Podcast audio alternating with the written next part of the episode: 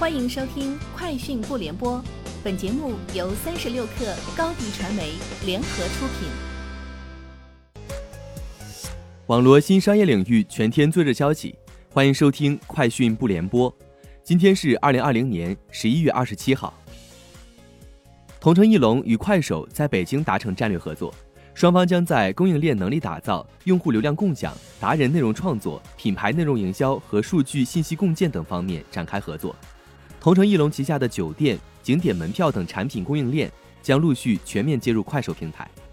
目前，快手用户已经可以在快手平台预订酒店等旅行产品，这一服务还将覆盖景点门票等旅游消费场景。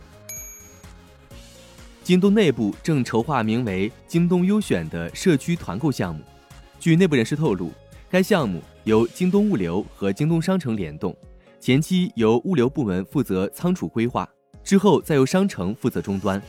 该项目将于十二月底、明年一月初正式上线，最初将在山东试点，随后在京东物流全国七大区——华东、华北、华中、华南、西南、西北、东北的省会城市和一些产业带铺开。同时，大商超全渠道事业群成立了单独的社区团购业务部。该部门合并了京东原有的社区团购业务，有家铺子、区区购、京东区区购。三十六氪获悉，百度网盘发布八周年数据报告。报告显示，今年疫情期间，百度网盘日均启动次数同比增长百分之五十二点五，用户数据存储总量突破一千亿 GB。自二零一二年正式运营起，每年保持百分之六十以上增长。百度网盘2020年平均每日拦截非法攻击五百余次，平均每小时为两百万用户提供安全稳定的传输服务。截至目前，百度网盘用户规模已突破七亿。十一月二十六号的 Redmi 发布会上，Redmi 发布了 Note 9系列的三款手机，Note 9 Pro、Note 9和 Note 9 4G 三款产品。三款手机起售价分别是一千五百九十九元、一千二百九十九元和九百九十九元。此次，Redmi 还发布了一款主打续航的 4G 手机，Redmi Note 9 4G 拥有六千毫安时长续航电量，重度使用续航可超一整天。大电池一般会放大重量，不过这款重量只有一百九十八克。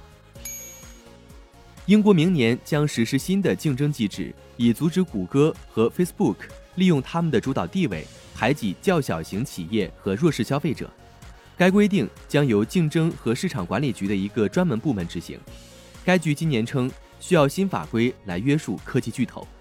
新成立的数字市场部门将于四月份开始工作，可能获得授权，能够暂停、阻止和逆转科技公司的决策，对不合规情况。处以金融罚款。美国专利商标局今天公布了一项新的专利申请，显示了与现有 Touch Bar 基本一样的新版本，但新型号支持 Force Touch 触摸传感技术。